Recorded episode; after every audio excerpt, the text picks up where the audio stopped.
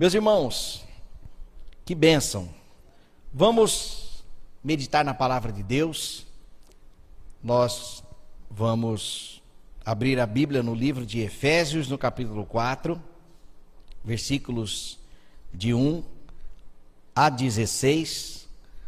Também uma, uma palavra do apóstolo Paulo sobre a igreja de Cristo. Eu iria trazer uma, uma palavra sobre os traços distintivos dos batistas, pastor Paulo Sérgio, mas achei prudente deixarmos para depois e fazermos esta introdução sobre a igreja. Então, o tema desta mensagem é o plano de Deus para a sua igreja. Efésios, capítulo 4, versículos de 1 a 16. Diz assim a palavra de Deus: Como prisioneiro no Senhor, rogo-lhes que vivam de maneira digna da vocação que receberam. Sejam completamente humildes e dóceis, e sejam pacientes, suportando uns aos outros com amor. Façam todo o esforço para conservar a unidade do espírito pelo vínculo da paz. Há um só corpo e um só espírito, assim como a esperança para a qual vocês foram chamados é uma só. Há um só Senhor, uma só fé, um só batismo, um só Deus e Pai de todos, que é sobre todos, por meio de todos e em todos. E a cada um de nós foi concedida a graça conforme a medida repartida por Cristo. Por isso é que foi dito: quando ele subiu entre triunfo alturas, levou cativo muitos prisioneiros e deu dons aos homens que significa, que significa ele subiu, senão também aquele que havia descido às profundezas da terra? Aquele que desceu é o mesmo que subiu acima de todos os céus, a fim de encher todas as coisas. E ele designou alguns para apóstolos, outros para profetas, outros para evangelistas, outros para pastores e mestres, com o fim de preparar os santos para a obra do ministério para que o corpo de Cristo seja edificado, até que todos alcancemos a unidade da fé e do conhecimento do Filho de Deus e, que, e cheguemos à maturidade, atingindo a medida da plenitude de Cristo. O propósito é que não sejamos mais como crianças, levados de um lado para o outro pelas ondas, ou como as ondas, nem jogados para cá e para lá por todo vento de doutrina e pela astúcia e esperteza dos homens que induzem ao erro. Antes, seguindo a verdade em amor, cresçamos em tudo naquele que é a cabeça, Cristo. Dele todo o corpo ajustado e unido pelo auxílio de todas as juntas, cresce e edifica-se a si mesmo em amor, na medida em que cada parte realiza a sua função. Vamos orar? Ó Deus, aqui está a tua palavra, a tua igreja, o teu espírito em nós. E nós pedimos, ó Pai, a tua bênção, discernimento, para aplicarmos estas verdades no nosso dia a dia em obediência ao Senhor. Oramos em nome de Jesus. Amém. Meus irmãos, a carta aos Efésios, como sabemos, tradicionalmente foi escrito por, por Paulo para os cristãos ali da Ásia, possivelmente não somente para uma igreja específica, mas para várias igrejas daquela região. E Éfeso era o epicentro da adoração de outros deuses, né, de deuses gregos e romanos. Paulo em Éfeso permaneceu por dois anos e durante, ele este, durante o tempo que ele esteve ali, ele ele pregou o evangelho e muitas pessoas se converteram. Por isso, Paulo também foi preso pelos romanos e, na prisão, ele escreveu esta carta. O propósito da carta era falar sobre o plano de Deus para a nova humanidade em Cristo, que é justamente o povo de Deus. Quando se converte, ele passa a ser uma nova humanidade né? E, e sobre os planos de Deus, Deus ele sempre teve um plano para abençoar o povo da aliança. Quando falamos o povo da aliança, é a partir de Abraão. Agora, em Jesus, Deus abençoa a todos nós com perdão e graça. O plano de Deus é de unificar todas as coisas nos céus e na terra em Cristo. Aqui mesmo em Efésios, no capítulo 1, versículo 10, diz, fala sobre isso, né? Deixa eu ler até do, do versículo 9. Desvendando-nos o mistério da sua vontade, segundo o beneplácito que propusera em Cristo, de fazer convergir nele, na dispensação da plenitude dos tempos, todas as coisas, tanto as do céu como da terra. Então, o propósito de Deus é fazer com que Cristo seja de fato o centro de todas as coisas para todos os povos. Em Atos, no capítulo 2, Deus unifica a todos através do seu Espírito. Sabemos o contexto de Pentecostes, quando lá na Torre de Babel, Deus separou as pessoas, os povos com com idiomas diferentes. Aqui no Novo Testamento, em Atos, Deus traz o povo de volta, unindo agora, através do seu espírito, os idiomas, fazendo, de, demonstrando que em Cristo todos nós podemos ser salvos, tanto judeus quanto gentios. E agora em Cristo nós temos um novo propósito de vida, uma nova família, que é a sua igreja. Meus irmãos, a igreja de Cristo, ela é um outro mundo neste mundo. O reino de Deus é um outro reino no reino da terra, ou nesta terra. É um outro mundo, literalmente é paralelo, é totalmente paralelo. Hoje em dia, por causa da tecnologia, internet, enfim, globalização, acesso às informações, o mundo cristão ficou mais claro para os de fora. Mas, durante toda a história, o cristianismo, o povo de Deus, era de fato um povo paralelo. Paralelo. Por quê? Porque nós não pertencemos a este mundo. Nós somos de fato uma nova humanidade em Cristo. E como uma nova humanidade, aqui existe também as leis que pela graça de Deus e pelo seu espírito é possível vivermos em Cristo, vivermos este mundo, vivermos este povo, esta família, o povo de Deus, por causa do Senhor.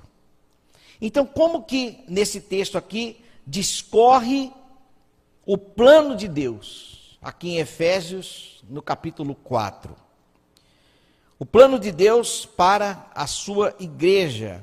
O plano começa com a conservação da unidade na igreja do versículo 1 ao versículo 3 diz: Rogo-vos, pois, eu prisioneiro no Senhor, que andeis de modo digno da vocação a que fostes chamados. Vocação aqui são os deveres cristãos. E quais são esses deveres? Versículo 2 e 3.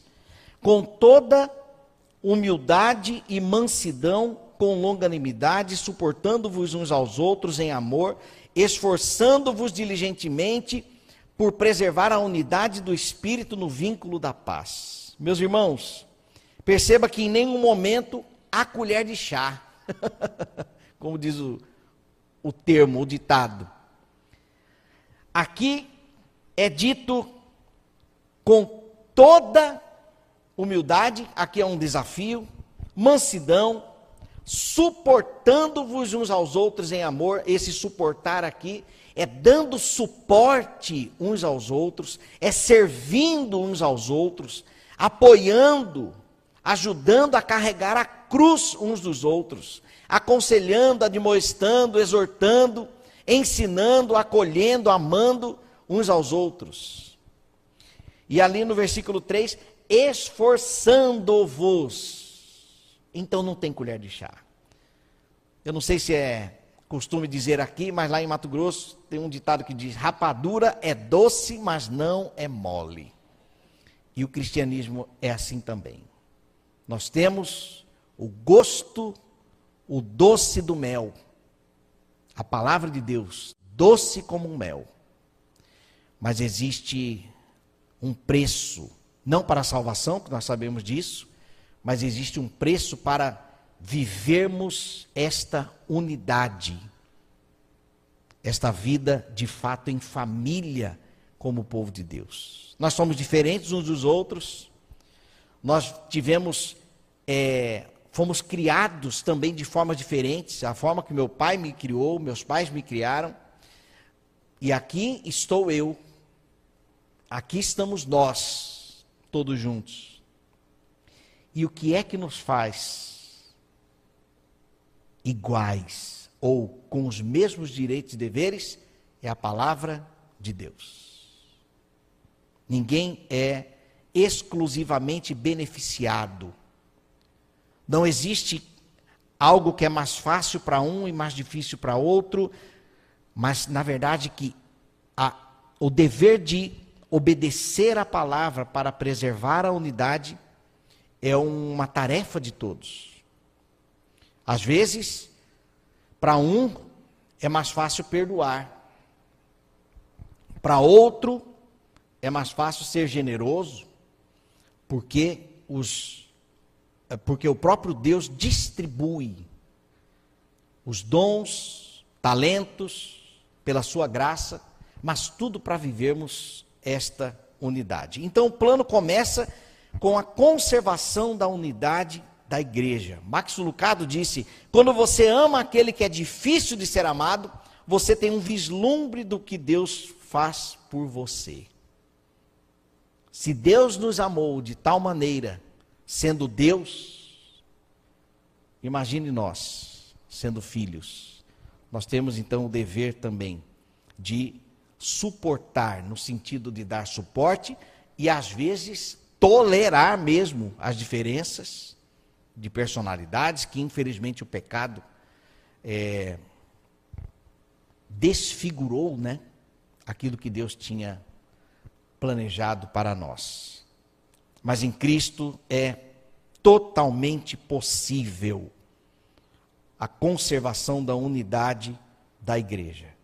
É a nossa missão de esforçarmos para vivermos em paz, suportarmos uns aos outros, vivermos com toda humildade e mansidão. E tudo isto aqui é, só é possível em Cristo, renunciando aquilo que nós queremos e aquilo que nós não queremos.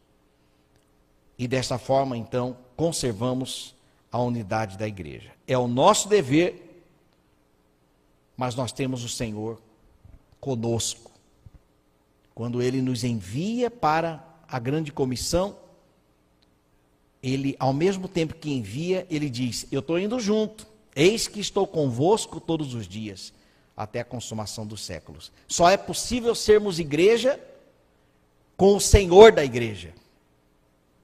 Não é possível convivermos como cristãos de rótulo se o Espírito não for o conteúdo em nós. Louvado seja Deus. Louvado seja Deus. E tudo isto para evitar a divisão na igreja. O plano começa com a conservação. E quando não se conserva? E quando eu quero que pre prevaleça aquilo que, que eu tenho em mente? O meu jeito, a minha interpretação. Então aqui aquilo que deveria ser uma visão acaba sendo sendo duas visões. E a palavra divisão é justamente isso, duas visões diferentes. Mas o texto de Efésios diz que há um só Senhor, um só Espírito.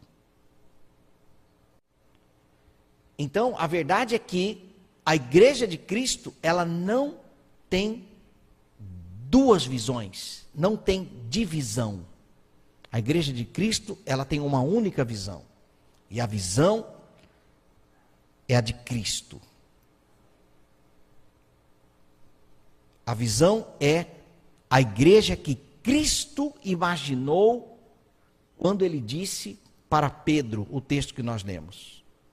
Tu és Pedro e sobre essa sobre essa sua verdade, a verdade que sua verdade não, sobre a verdade que você disse, edificarei a minha igreja. Que verdade é essa? Tu és o Cristo, o filho do Deus vivo. Esta é a visão. E fundamentado nessa pedra angular, construímos a igreja de Cristo, sempre nesta verdade. E essa verdade é a doutrina dos apóstolos, que Atos capítulo 2 diz. Fundamentados na doutrina dos apóstolos. Quando nós fugimos dela, dos ensinos daqueles que andaram com Cristo, dividimos a igreja. Apresentamos duas visões, ou uma proposta, né? De uma segunda visão que próprio Paulo chama em Gálatas de anátema. Então, meus irmãos, quando nós não nos esforçamos, versículo, usando o verbo do versículo 3 aqui, para preservar a unidade pelo vínculo da paz, nós podemos estar sendo instrumentos para criarmos uma divisão cuja proposta pode ser anátema perigosa para a igreja de Cristo. E é claro que quando falamos de igreja, nós não estamos falando da primeira igreja, mas da família que está dentro da primeira igreja. Ali na esquina tem a presbiteriana, ali está a família de Deus, que se reúne ali. Nós estamos aqui, e assim as igrejas. Né? Então nós temos que trabalhar para a conservação da unidade da igreja. Segundo, o plano de Deus para a sua igreja. O plano cresce com o cumprimento do seu ministério.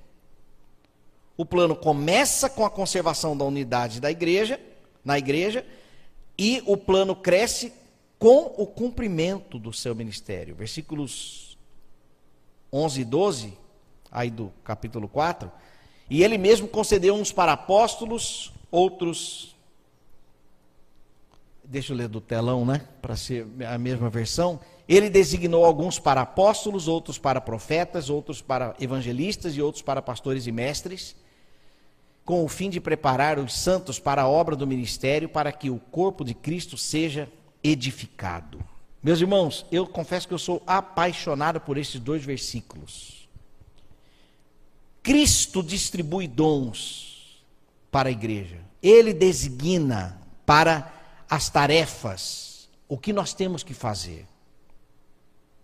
Surgem dúvidas naturalmente no meio do corpo de Cristo. Pastor, mas eu confesso que eu não sei qual é o meu dom. Eu não sei em que área que eu posso atuar. Existem é, dons específicos do Senhor que, inclusive, Pastor Paulo, nós podemos neste período de eclesiologia, às quintas-feiras, quem sabe trazer um estudo sobre, uma palavra sobre, sobre os dons espirituais, né? Mas nós podemos servir também com aquilo que nós temos em mãos, com os talentos que nós já temos, que aprendemos, que estudamos, né? Às vezes eu já ouvi também dores pelos quais nós já passamos, já enfrentamos, perdas, quem sabe, para ajudar pessoas a vivenciarem e permanecerem em Cristo. O propósito de Deus em distribuir dons é para que nós permaneçamos na verdade. O desígnio de Deus para os homens. As ações, os serviços, as tarefas vêm de cima para a igreja. Não somente um planejamento estratégico é a nossa parte. É a nossa parte. Mas o Senhor precisa vir com a sua mão, com a sua orientação. É necessário aquilo que nós não somos capazes de fazer, que só o Espírito pode fazer. E aí vem do discernimento, vem da palavra, vem de resposta de oração, vem em buscarmos a Deus. E Ele nos entrega, porque se trata de um reino que não é nosso. Que não é nosso. E Ele então sustenta. Ele aduba. E então cresce. O plano cresce com o cumprimento do ministério. Então, quando ele distribui dons, tem um propósito para preparar os santos, com vista ao aperfeiçoamento dos santos. Está escrito aqui. Meus irmãos, olha que interessante. Se Deus distribui para a sua igreja dons, talentos, aqui ele diz pastores, mestres, profetas, evangelistas, o objetivo é o aperfeiçoamento dos santos ou a preparação dos santos. É para que nós, como igreja, estejamos maduros.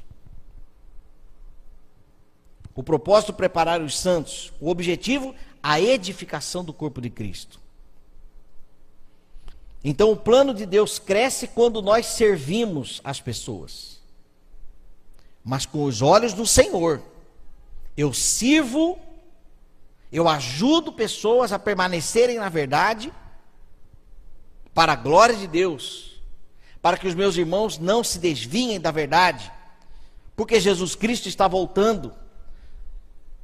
Porque o diabo ele quer matar, roubar e destruir. Ele quer fechar as portas da igreja, ele quer calar a igreja. Então, quando eu exerço a minha função para que a, o corpo de Cristo permaneça de pé, então nós somos edificados. Agora, quando eu não exerço, então eu eu contribuo para que não haja a edificação e sem edificação. Quando falo edificação, nós estamos falando de conhecimento na palavra, obediência à palavra e permanência na palavra. E se eu não contribuo para que os meus irmãos cresçam, aprendam e permaneçam, na verdade, obedeçam à palavra, meus irmãos, o que será de nós? Eu entendo que assim como Jesus não voltará para, deixa eu completar a frase aqui, eu não posso parar nesse meio não. Assim como eu entendo que Jesus não voltará para evangelizar, assim também é a nossa missão para a edificação do povo de Deus. A responsabilidade da maturidade da igreja é nossa. A responsabilidade é nossa. Nós temos que ensinar, nós temos que aprender cada vez mais, né, Diaconisa Raquel? Nós temos que aprender cada vez mais para ensinar, mas a igreja precisa buscar a edificação, o conhecimento da palavra cada vez mais e principalmente a obediência, esforçando-vos diligentemente para preservar a unidade do espírito. Existe uma parte que é nossa. Existe uma missão que é nossa, a de exercer o ministério. Ministério significa serviço, ministro significa servo. Quando nós não servimos, a mesa então, os que estão sentados à mesa não se alimentam. E se não alimentam, enfraquecem. Então, o nosso papel é servir. Porque o plano cresce, o plano de Deus cresce com o cumprimento do ministério, perdão, o cumprimento do seu ministério.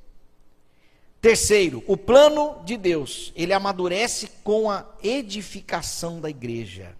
Versículo 13 e 14. Até que todos cheguemos à perfeita até que todos cheguemos à unidade da fé e do pleno conhecimento do Filho de Deus, à perfeita varonilidade, à medida da estatura de Cristo, para quê? Ou seja, conhecermos a Cristo, conhecermos a doutrina dos apóstolos, conhecermos as orientações do Senhor para nós. Versículo 14: para quê? Para que não sejamos como meninos agitados de um lado para o outro, levados ao redor por todo o vento de doutrina vento de doutrina, ensinos paralelos, paralelo aos dos, dos apóstolos. Uma verdade, uma, uma verdade paralela à verdade da palavra de Cristo, ou seja, anátema, é um outro evangelho. Então, se nós não exercemos o ministério para a edificação, para a maturidade, nós podemos ser enganados. O plano de Deus, ele amadurece com a edificação da igreja. Nós precisamos crescer no conhecimento, na graça precisamos conhecer em crescer em unidade.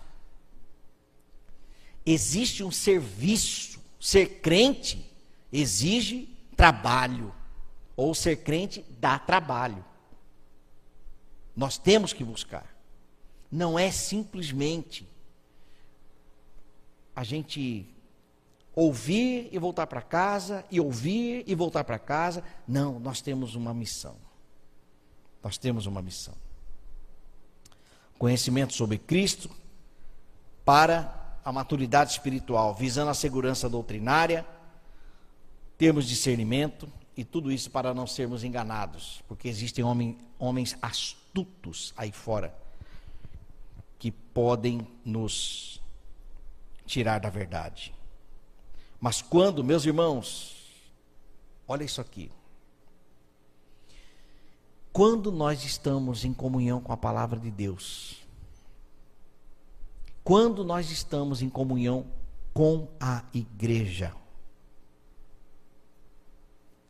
nós alimentamos a nossa dispensa, a nossa mente, a nossa dispensa de informações. E no dia a dia, se nos depararmos com homens astutos querendo nos induzir ao erro, nós temos arquivos aqui dentro que irão nos trazer discernimento. Discernimento. E tomaremos as decisões corretas para permanecermos na verdade.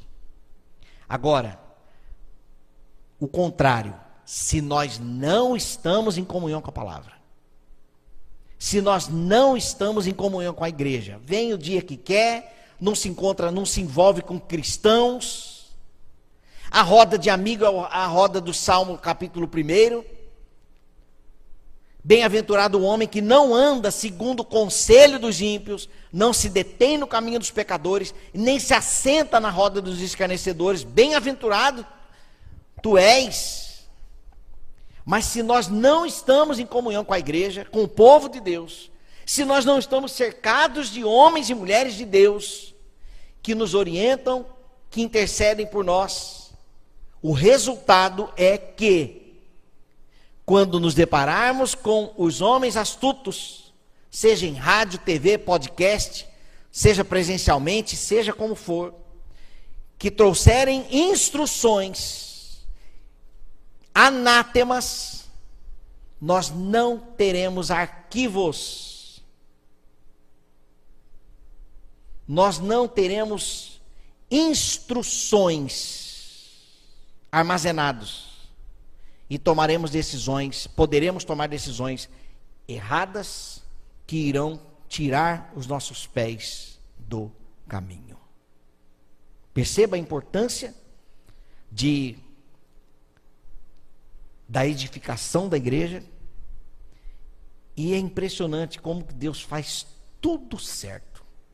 Tudo começa de cima, que ele distribui os dons. Esses dons precisam ser executados. Sendo executados, o povo é edificado, o povo cresce. A própria Bíblia, o apóstolo Paulo chama de neófitos. Neófitos são os novos convertidos, os novos amigos de Cristo é, é comum, faz parte, o princípio, o beabá, o leite espiritual. A imaturidade, ela é presente na igreja, mas ela não pode permanecer. Porque se a imaturidade permanece, é sinal de doença da igreja. Porque tudo que tem vida cresce. Se eu tenho quatro filhos. Se todos tivessem ainda do mesmo tamanho, tem coisa errada. Eu, o meu é, acho que foi, meu foi, eu fui, né, só até aqui. Deus disse, só até aí. O Andrezinho, meu filho, já está com 1,74m, acho que 1,75m, não sei da onde. Parece estar tá comendo alguma coisa escondida que eu não sei, me dá um pouco. então, tudo que tem vida cresce. Não é natural uma igreja permanecer superficial na fé. Ou não deve ser normal. E quando isso pode acontecer? Quando é que não há edificação? Quando não estamos exercendo as nossas funções para a edificação, a instrução da palavra, o ensino, o testemunho, porque quando eu testemunho, eu olho e falo assim: meu Deus, eu queria ser como aquele irmão, como aquela irmã. Nossa, fiel, dependente de Deus. Quando a casa cai, ela permanece de, em pé. Quando vem as tempestades, está ali, não, fica tranquilo que o Senhor é conosco. Mas eu me apavoro, eu me desespero. Imaturidade imaturidade. Está errado? Depende. Depende. Como neófito, é um processo. Mas como veteranos de igreja, está errado. E precisamos avançar. Nós precisamos melhorar.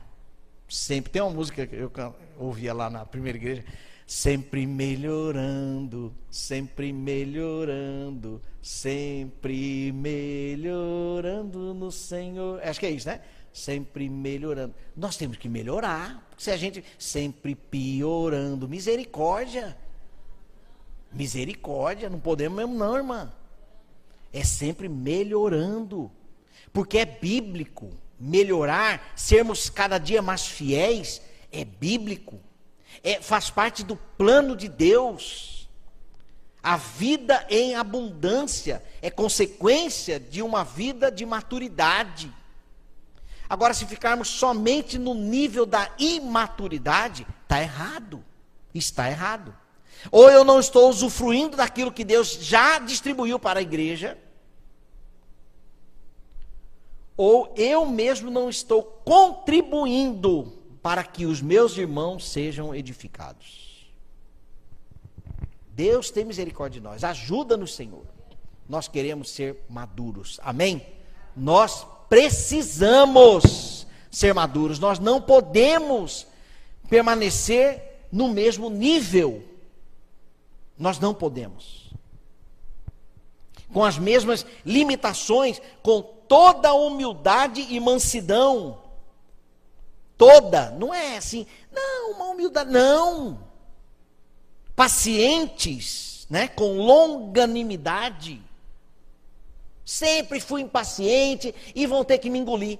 Carnalidade, imaturidade. Não, mas esse negócio de dar outra face era lá naquela época. Imaturidade. Neófitos. Neófitos pequenos na fé. Então nós temos que avançar. Por fim, o plano de Deus permanece com a participação da igreja. Efésios 15, 16. 15, 16. Cadê o 15, meu Deus? Está aqui, ó. Mas seguindo a verdade em amor, cresçamos em tudo naquele que é a cabeça, Cristo. De quem todo corpo, olha aqui, gente, versículo 16. De quem todo corpo, bem ajustado, todo corpo, está falando todo mundo, bem ajustado, olha aqui, planejamento, e consolidado pelo auxílio de toda a junta, segundo a justa cooperação de quem? Ó, de cada parte efetua o seu próprio aumento para a edificação de si mesmo em amor. Aqui o texto diz: todo o corpo, e diz também de cada parte. Isso aqui, o termo usado hoje em dia é sinergia. Sinergia é o todo trabalhando com o mesmo propósito, todo mundo colaborando, é sinérgico. Sinérgico. Então, o plano de Deus permanece com a participação da igreja. Ao mesmo tempo que eu, eu faço a minha parte, você faz a sua parte e o todo cresce. Né? O todo alcança a maturidade, a perfeita varonilidade de Cristo, mas é preciso a, co, a justa cooperação. É incrível. O corpo bem ajustado, planejamento, consolidado por toda junta, segundo a justa cooperação. Quem sabe este justo aqui Pastor Martins, eu teria que ir no original, mas essa justa cooperação é todo mundo fazendo conforme as suas forças, nem mais nem menos. Mas nós temos que cooperar. Mas, meus irmãos, lembre-se do objetivo principal, da raiz, o objetivo principal: maturidade dos cristãos para não desviarem da verdade maturidade dos cristãos. Não, vamos fazer um evento, porque tem que fazer, a Bíblia fala que é para gente. Não é isso. Vai contribuir para a edificação da igreja. Nós vamos agregar informações, conhecimento, arquivos na mente dos nossos irmãos, para que eles permaneçam na fé. Então nós podemos fazer, nós devemos fazer, precisamos fazer. Então nós temos que ter como propósito o serviço que todos permaneçam na verdade. Meus irmãos, desta forma, o plano de Deus permanecerá com a participação de toda a igreja. Recapitulando então, o plano de Deus começa com a conservação da unidade da igreja, o plano cresce com o cumprimento do seu ministério, o plano amadurece com a edificação da igreja e o plano permanece com a participação de todos. Para concluir, meus irmãos, para concluir, nós temos uma missão geral e, a missão específica. A missão geral, inclusive para aqueles que não sabem ainda qual é seu dom, onde que eu posso servir na igreja, a missão geral é o grande mandamento e a grande comissão. Amar a Deus sobre todas as coisas e ao próximo como a ti mesmo. E a grande comissão, fazer discípulos de todas as nações, batizando-os em nome do Pai, do Filho e do Espírito Santo. Pastor, por onde eu começo? Passa no meu gabinete. Eu vou dar o Evangelho de João para você. Vou te dar dois Evangelhos de João, que tem um estudo bíblico no final.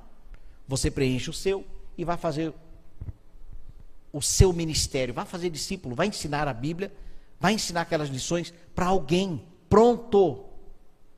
Pronto. Você vai sair da estaca zero. Se é o seu caso.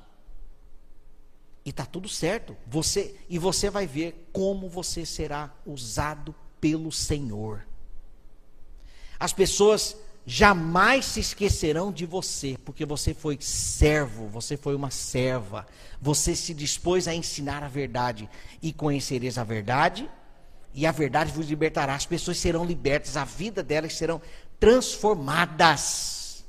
Porque, por, porque você simplesmente decidiu sair do seu lugar, pegar uma revistinha e sentar e ler para aquela pessoa, orar com ela, caminhar com ela e as pessoas serão gratas eternamente pela sua vida. Não é o ministério, é, eu preciso fazer seminário para poder, amém, se você quiser implementar, é, é, é, ampliar o seu conhecimento bíblico, amém. Ministério não é só púlpito, ministério não é só cantar, não, não, mas servir para que pessoas conheçam a verdade e permaneçam na verdade. E a conclusão é que o plano de Deus para a sua igreja, unidade, repita comigo, unidade, maturidade, integridade, eternidade. É isso aqui. Esse é o plano de Deus para a sua igreja. Unidade, maturidade, integridade e eternidade. Amém? porque é a igreja de Cristo. Nós, nós é quem viveremos na eternidade com o nosso Senhor. Amém? E a eternidade começa aqui, na nossa unidade, na nossa maturidade, no nosso testemunho, integridade. E desfrutaremos então da eternidade. Vamos orar. Obrigado, Deus, porque nós somos parte do teu povo. Nós clamamos, ó Deus que o Senhor nos ajude a sermos igreja cada dia mais. Nós não queremos estar estagnados na imaturidade. Ó Deus, longe de nós permanecermos imaturos, mas nós queremos crescer cada dia mais na paciência, no suporte uns aos outros Ó Deus, nós queremos servir os nossos irmãos, ensinando, dá-nos conhecimento cada dia mais, dá-nos entendimento da tua palavra. Traga, Senhor, na nossa mente, Pai, as verdades que nós temos ouvido semana após semana, após semana, após anos no meio da tua igreja, para que tomemos decisões sábias, para permanecermos, ó Deus, no teu caminho. E dessa forma, agradaremos ao Senhor e o Senhor satisfará os desejos do nosso coração. Esta é a nossa oração que fazemos em nome de Jesus. Amém, Senhor. Graças a Deus.